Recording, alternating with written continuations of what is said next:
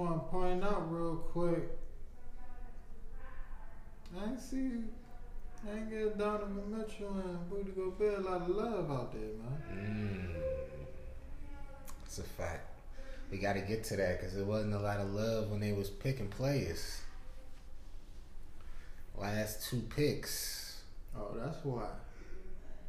Hmm. How you feel about that? Is it disrespectful? Number one seed in the West. I don't think so. You gotta have tough skin.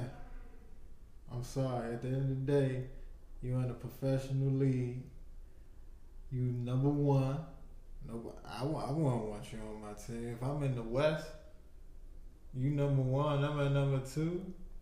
I'm trying to avoid to get you on my avoid trying to get you on my team, so I can understand LeBron's side. KD's side, I really couldn't understand. it might be something right there, you know. I can understand the Rudy Gobert side because a lot of people, you know, dislike him. So I can understand that, but the Donovan Mitchell, I was like, damn, that's that's just tough right there. yeah. That's just tough. I don't, I don't see it as, as disrespect.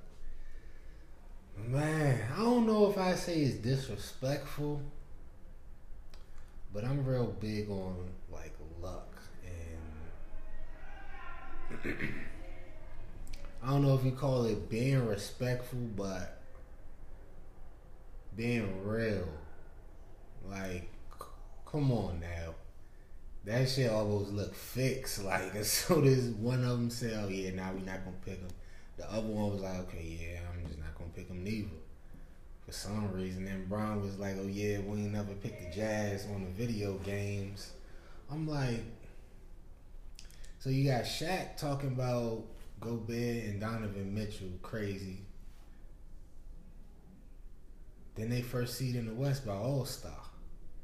So then you give them more motivation at All Star break. If somebody say something before the playoffs, they might win a chip. That's how I look at it. So I'm like, it better be easy money come playoff time, Bron Bron. KD ain't got to worry about it. He just threw fuel on the fire, hoping the Jazz knock you out, and then they be in the finals versus the Nets. But you, you know I ain't rooting for that. I feel as though the league feels this way. They had to see if Rudy Gobert was really.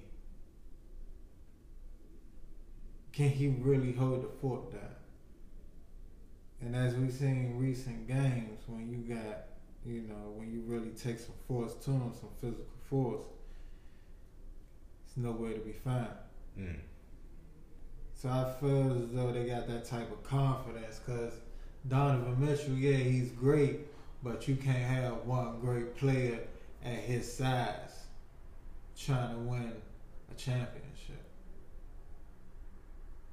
So if Rudy Gobert is not all the way there, like how Mike Kellerman said, um, how Kobe has Shaq, like how most championship teams need one you know, small man that's a superstar to have a big man to equal up to his stardom, you know what I'm saying? And Gobert's not that. And the league feels though they could take advantage of that and they's not no real threat going into the playoffs. I hear that, but this is this is my thing. I mean, threat to win a championship, you got me on that. But I'm talking about anything in between.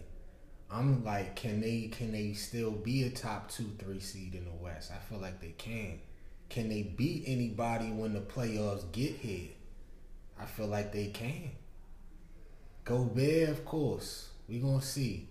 Embiid's not in the West though. You know what I'm saying? Joker is. He might have to deal with him. AD is. We we gonna see how that play out, but it's it just seemed cool to disrespect the Jazz. I don't know how many more games they got to win for people to learn.